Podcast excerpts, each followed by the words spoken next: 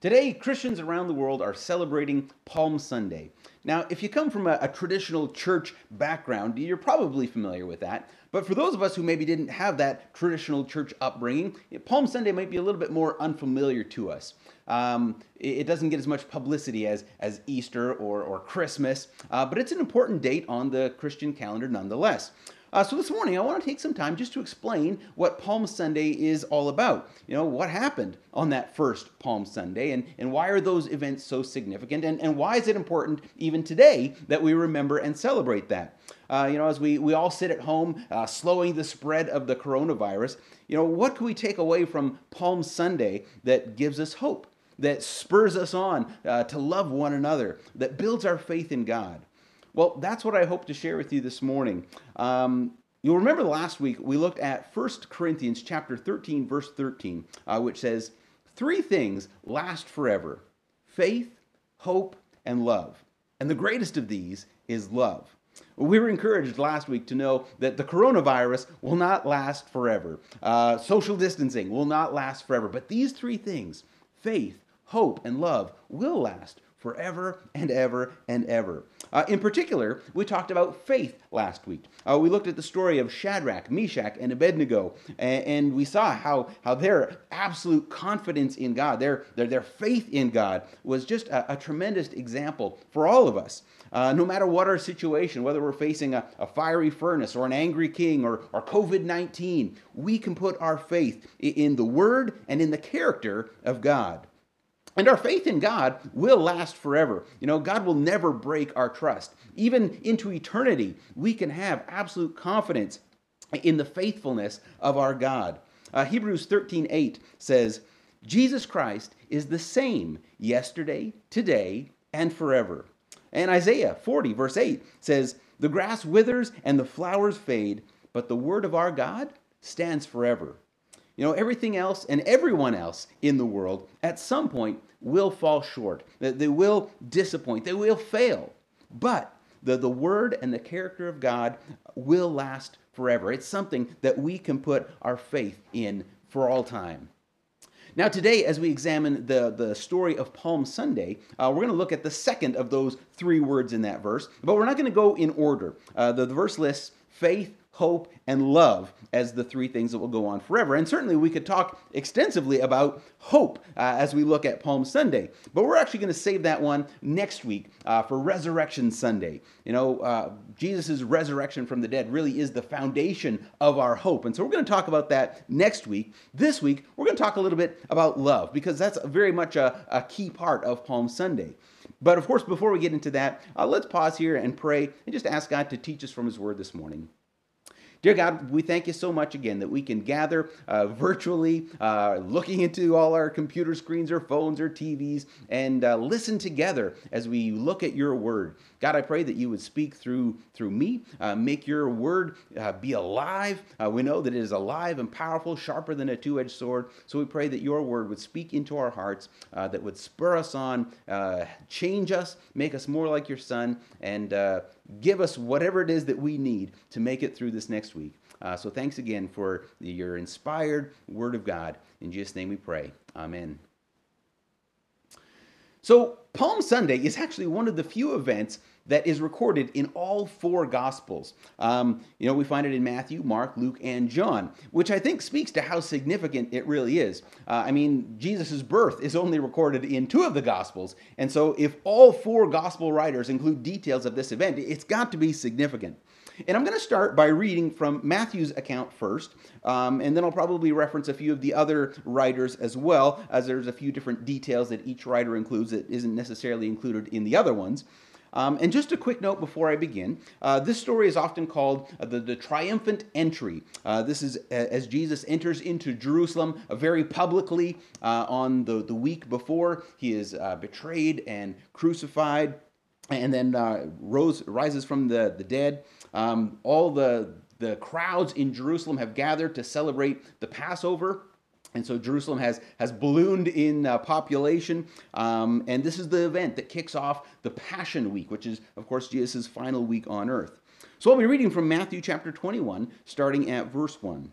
It goes like this As Jesus and the disciples approached Jerusalem, they came to the town of Bethphage on the Mount of Olives. Jesus sent two of them on ahead. Go into the village over there, he said. As soon as you enter it, you will see a donkey tied there with its colt beside it.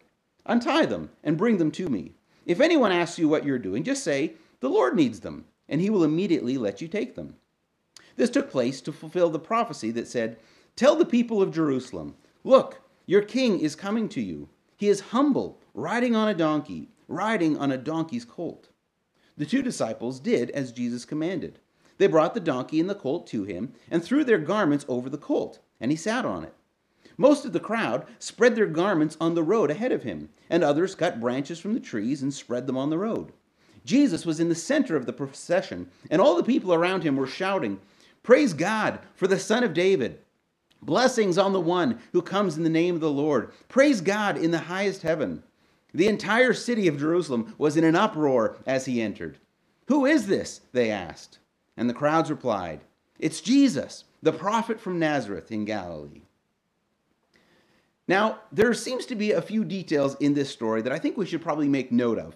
First of all, Matthew seems to place a great deal of emphasis on the fact that Jesus rode into Jerusalem on a donkey. Why is that detail so important? Well, as Matthew points out here, Jesus entering into Jerusalem on a donkey fulfilled a key prophecy about the promised Messiah. In Zechariah uh, chapter 9, verse 9, we read this Rejoice, O people of Zion! Shout in triumph, O people of Jerusalem! Look, your king is coming to you. He is righteous and victorious, yet he is humble, riding on a donkey, riding on a donkey's colt. Now, when you first read that, you might think it's strange that a king would ride into Jerusalem on a donkey. Uh, today, I think donkeys are, are often seen as, as almost comical animals, right? Uh, we've probably seen them in too many movies where they're they're stubborn and loud, you know, hee-hawing all over the place and, and placing a, well-placed kick to anyone who might have foolishly happen to walk behind them. Uh, I know my my view of donkeys have have forever been tainted by Don Knotts and his donkey Clarice uh, in uh, Disney's film uh, The Apple Dumpling Gang. Uh, if you haven't seen that one, maybe that's a, a, good show for you to watch with the kids this afternoon. but we certainly wouldn't picture a donkey as uh, some dignified animal to be used by a king. We'd more likely imagine, you know, a, a noble horse, right? The, the king on his noble steed riding into the city. Uh, and it's true that the Bible, or in Bible times, kings would often ride into a city on a horse. But usually that was after the king had conquered that city. A victorious king might enter a city on his war horse, uh, you know, a horse that's symbolic of his, his power and his might. But when the king would enter a city in peace, he would ride in on a donkey. You know, no one's going to war on a donkey, much less the, a colt of a donkey. And so riding into town on a donkey was a clear symbol of peace. And so I think that's why it's important to note that Jesus did not ride into Jerusalem on a horse, right? He, he didn't come to be at war with Jerusalem. Uh, he wasn't coming to overthrow the Romans. He wasn't coming to lead a rebellion against the political establishment. He was coming in peace. He was coming to bring peace.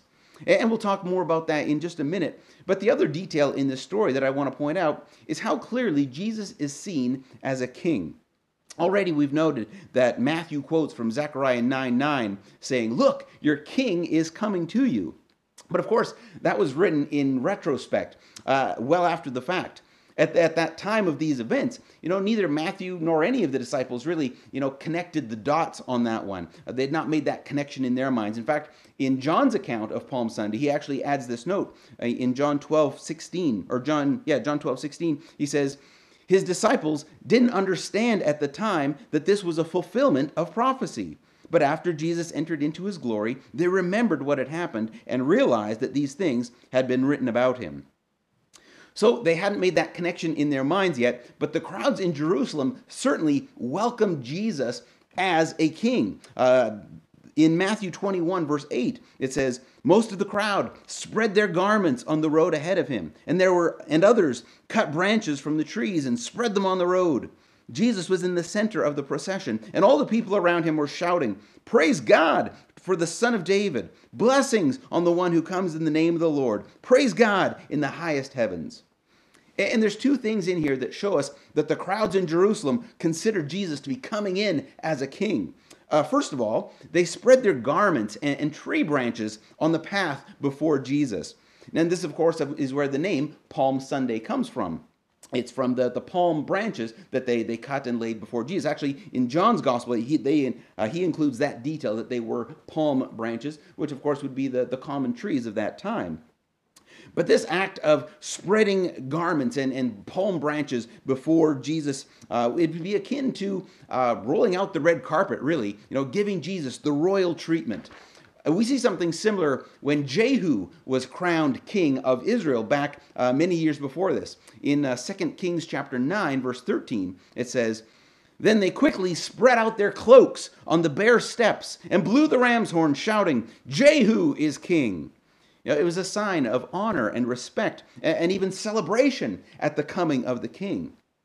And if that wasn't clear enough, look at what the people were shouting Praise God for the Son of David. Blessings on the one who comes in the name of the Lord. Praise God in the highest heavens. You know, King David was widely regarded as the greatest king of Israel. And many of the prophecies in the Old Testament uh, made it clear that the Messiah, the, the, the, coming Savior of Israel, would be a descendant of King David. Uh, that descendant would be king who would, who would rescue Israel and would rule forever. Uh, Jeremiah 23, verse 5 and 6 says, For the time is coming, says the Lord, when I will raise up a righteous descendant from King David's line. He will be a king who rules with wisdom. He will do what is just and right throughout the land. And this will be his name The Lord is our righteousness. In that day, Judah will be saved, and Israel will live in safety. The, the crowds in Jerusalem believed, and, and rightly so, that Jesus was that righteous descendant of King David. Uh, Jesus would be that king who would rule with wisdom. Uh, he would do what is just and right. He would save Israel, and Israel would once again live in safety. He was the one that they had been waiting for for, for centuries, really. You know, and I think we get a sense of their excitement, you know, as they waved the palm branches, almost like flags, laying some of them down with their cloaks before Jesus, uh, shouting, Praise God for the Son of David. Blessings on the one who comes in the name of the Lord. Praise God in the highest heaven. You know, these folks were convinced that Jesus was the promised Messiah, the long awaited King of Israel. And they were absolutely right. But they were also absolutely wrong. While Jesus was certainly the, the long awaited king of Israel, he was not the kind of king of Israel that they were expecting. He was not the kind of king that they were hoping for. You see, in their mind, the Messiah would be a political or a, or a national savior. He would save them from their enemies, particularly the, the Romans at this time. They'd been under the Roman rule for uh, probably over 70 years by this point. In fact, they'd been under foreign rule for probably over 500 years at this point. And I don't know if we can understand what it would be like to be under the rule of foreign governments for over 500 years. And then to be there to witness the, the long awaited, the promised Savior, the Messiah riding into Jerusalem. No wonder these guys were celebrating. But unfortunately, they were celebrating kind of for the wrong reasons. You know, while Jesus was indeed the, the long awaited Savior, he hadn't come to save them from the Romans. He hadn't come to bring them national peace and, and security within their borders. He had come to bring them something much more important, something that they needed much more than just freedom from Rome. Jesus had come to save them from eternal condemnation. He had came to save them from their sin. Uh, Paul writes in 1 Timothy uh, chapter 1 verse 15, "This is a trustworthy saying, and everyone should accept it. Christ Jesus came into the world to save sinners, and I am the worst of them all. But God had mercy on me so that Christ Jesus could use me as a prime example of his great patience with even the worst sinners. Then others will realize that they too can believe in him and receive eternal life. All honor and glory to God forever and ever. He is the eternal King, the unseen one who never dies. He alone is God. Amen. Jesus Christ, the eternal King, came into the world to save sinners. He came to save you and I from an eternity of being separated from, from Him and all of His goodness. He came to save us from death. He came to save us from fear. He came to save us from the sin that makes our lives so miserable. He came to give us true, abundant, eternal life. And I'm so glad that Jesus didn't come merely to, to save the Israelites from the Romans. I'm so glad that Jesus didn't come merely to, to bring peace to a little country in the Middle East. I mean, that would have been great, but God had such bigger plans. God had plans to bring salvation to every single person in the world throughout time who would ever believe in Him. You know, Jesus didn't come simply to, to meet the temporal needs and wants uh, of those Israelites back then. He came to meet the deepest needs and the deepest desires of every person on the planet. And that's still what Jesus is doing today. You know, while Jesus certainly is concerned about our, everyday, real life needs, his greatest concern and his greatest desire is to meet our deepest need.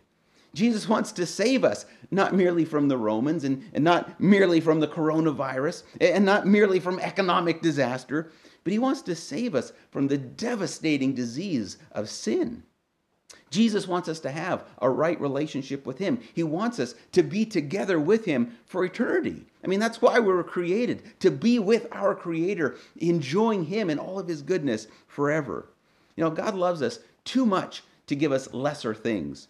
I mean, what good is being saved from the Romans if you're still an enemy of God?